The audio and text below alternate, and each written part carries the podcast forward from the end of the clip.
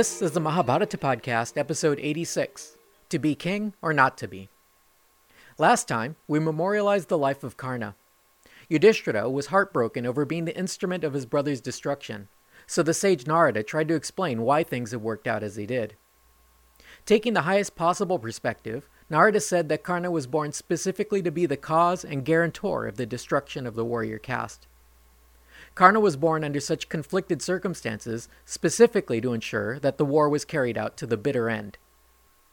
One thing I do find funny in all their assessments of Karna is that so far we've not been told from whom he incarnated.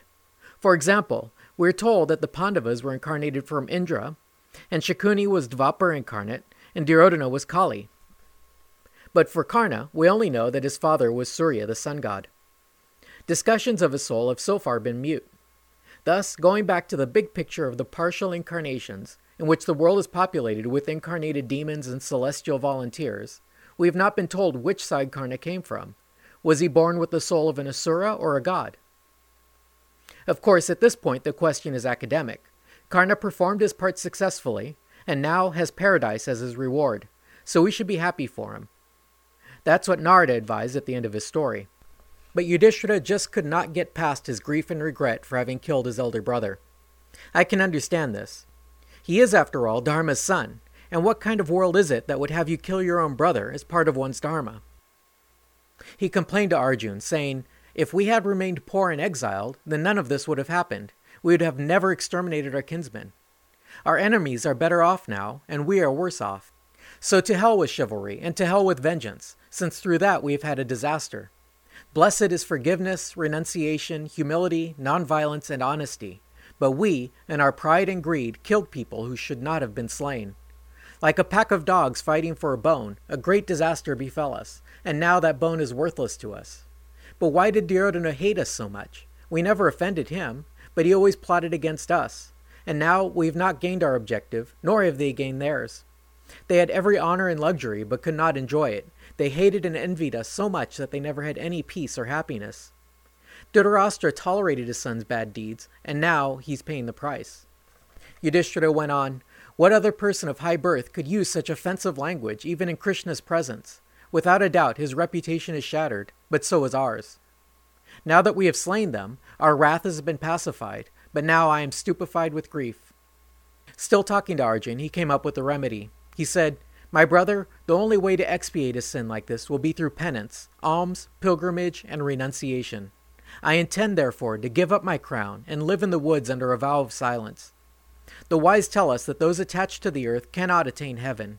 It was out of my desire for the kingdom that I have sinned. Thus I should give it up and let go of my ties to the world. I have no need for crowns or luxury. I'm not sure what kind of emotion they're trying to describe, but it says that Arjun, like a person unwilling to forgive an insult, showed fierceness, licked the corners of his mouth, spoke seriously, yet had a smile all the while.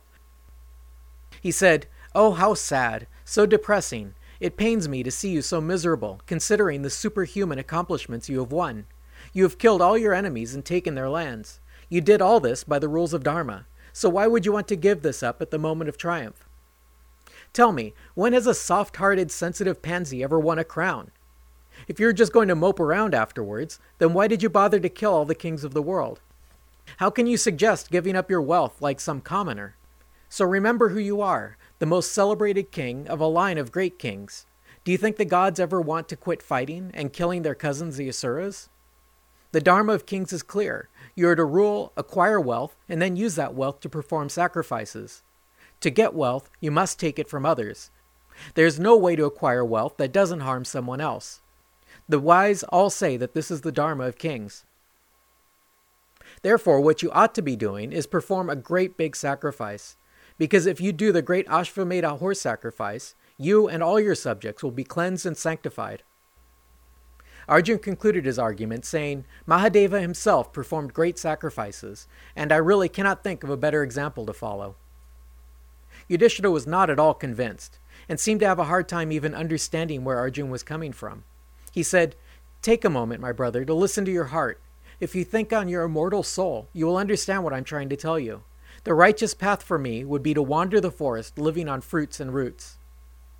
Almost longingly, Yudhishthira began to fantasize on what this life as a sadhu would be like. He said wistfully, I shall become thin from a reduced diet and will let my hair grow into dreadlocks.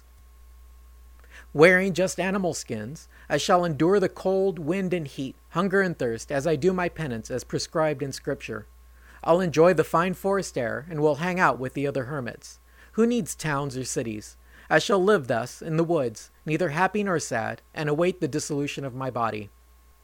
Yudhishthira must have fantasized about this quite a lot, because he had it all planned out, even with alternate lifestyles.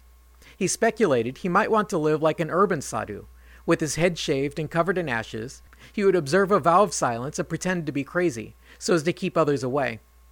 He concluded his fantasy, saying, I shall give up all desires and purify my soul.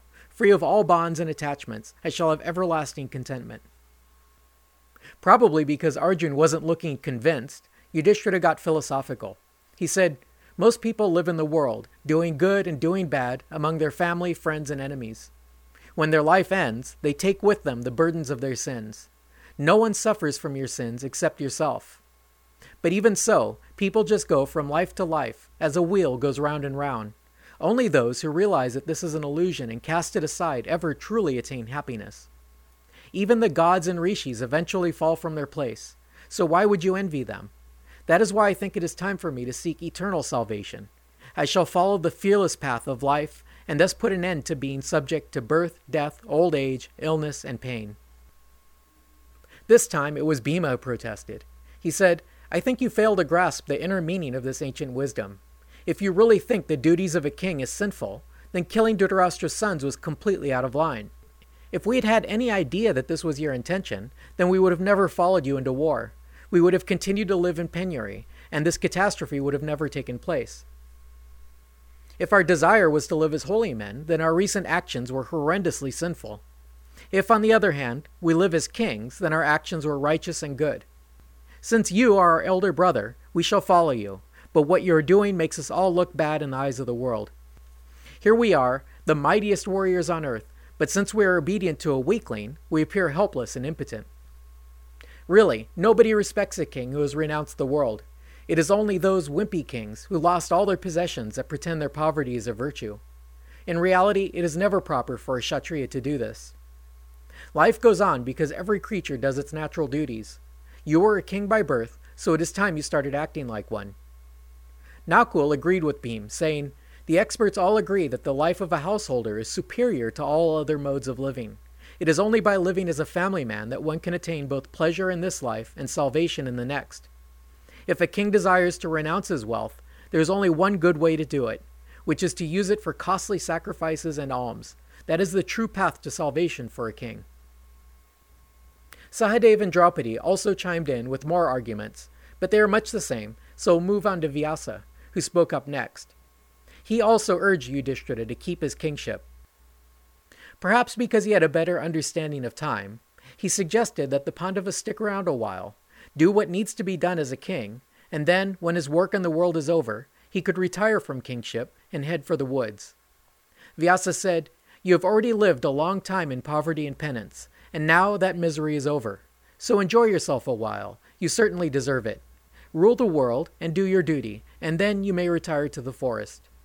In the meantime, bring justice to your realm and perform the great Ashvamedha horse sacrifice. Finally, Arjun turned to Krishna and begged him for some wisdom to bring Yudhishthira back to his senses. Krishna said, Do not allow your grief to consume you like this. You must realize that all those fallen kings are like characters in a dream, who all vanish when you wake up. Now they have all moved on, and do not think that they would rather be here. Krishna then quoted Narada, who once consoled a bereaved king by listing all the great kings of history, and how, no matter how great they were, they're all now dead. He mentioned Bharat, the son of Shakuntala and Dushanta, back in episode 4, who, in his later years, performed 1,000 horse sacrifices and 100 Rajasuyas, but even he eventually died. Narada also talked about the famous Rama from the Ramayana, during his reign, there were no widows or orphans, the rains fell when needed, and the crops grew abundantly. No one died by drowning, fire, or disease, and people lived without fear. He said that Rama stayed youthful, had a dark complexion, red eyes, and strong arms that hung down to his knees. But although Rama ruled for 11,000 years, still, even he died. Krishna had framed this long list of kings and their virtues as a dialogue that once took place between the sage Narada and an ancient king named Srinjaya. Narada was comforting the king at the death of his son. I guess Yudhishthira was beginning to feel better, because now he wanted to hear the story of Narada, Srinjaya, and his son. Although Narada was present at this campout, Krishna told the story. He said that, a long time ago, Narada and his sister's son Parvata had traveled to the earth as a pair of celestial tourists. He said that the uncle and nephew were great friends, and they had made a compact with each other to share their innermost desires with one another. As part of their journey, they stayed a while at the court of the king Srinjaya. This king greatly enjoyed their company, and one day introduced his daughter to the two rishis. The girl was quite beautiful, and soon Narada took a hankering to her. Feeling a bit ashamed of his randy urges, Narada did not mention this to his nephew. But of course, it isn't easy to keep secrets from rishis, and Parvata read his thoughts. This sage had a pretty short fuse because he got really mad at Narada for failing to report his desires. Parvata cursed his uncle, saying that he could have this girl for his wife, but that Narada would forever appear to her and to all men as an ape. Narada is also rather short tempered, so rather than trying to explain himself, he just got angry back and hurled a counter curse. He forbade his nephew from entering paradise. Following this quarrel, the pair split up, Parvata to roam the earth, while Narada took up his new bride.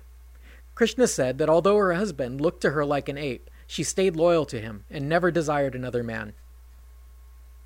After living like this for some time, one day Parvata arrived at the couple's doorstep. Contritely, Parvata said, Please do me a great favor and permit me to enter heaven. Narada saw his friend kneeling humbly and looking miserable, and he felt miserable too.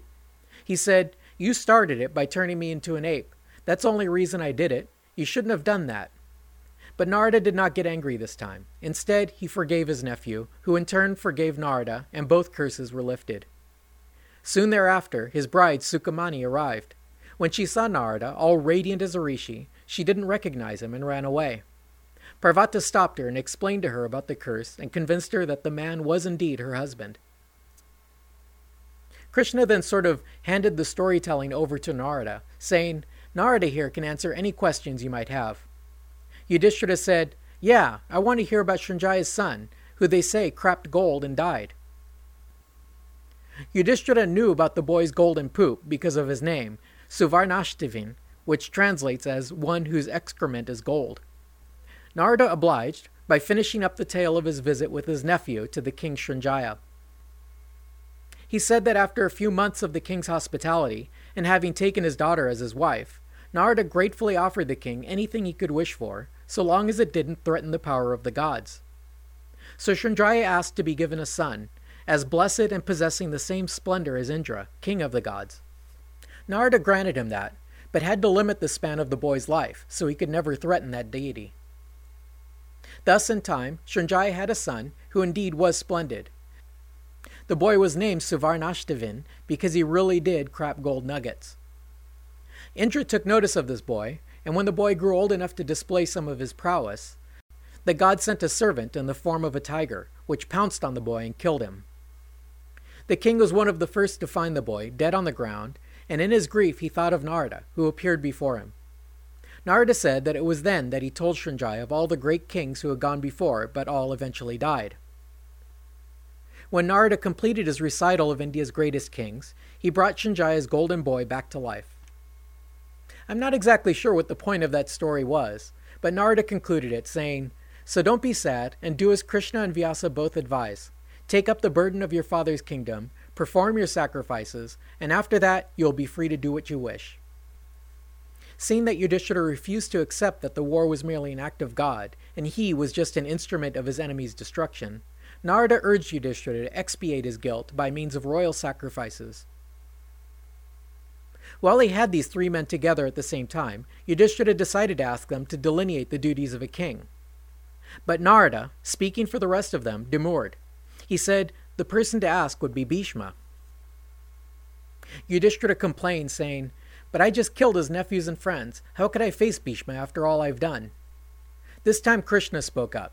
He said, Enough already with the guilt tripping. You've agreed to our advice that you stay king, so now start acting like one. Yudhishthira didn't argue. Instead, he stood up and led his brothers, kin, and followers back into the city of Hastinapur, thus ending his penance and resuming his role as king of the world. That's all for now. Next time, Yudhishthira will finally get down to the business of running a country. Thanks for listening.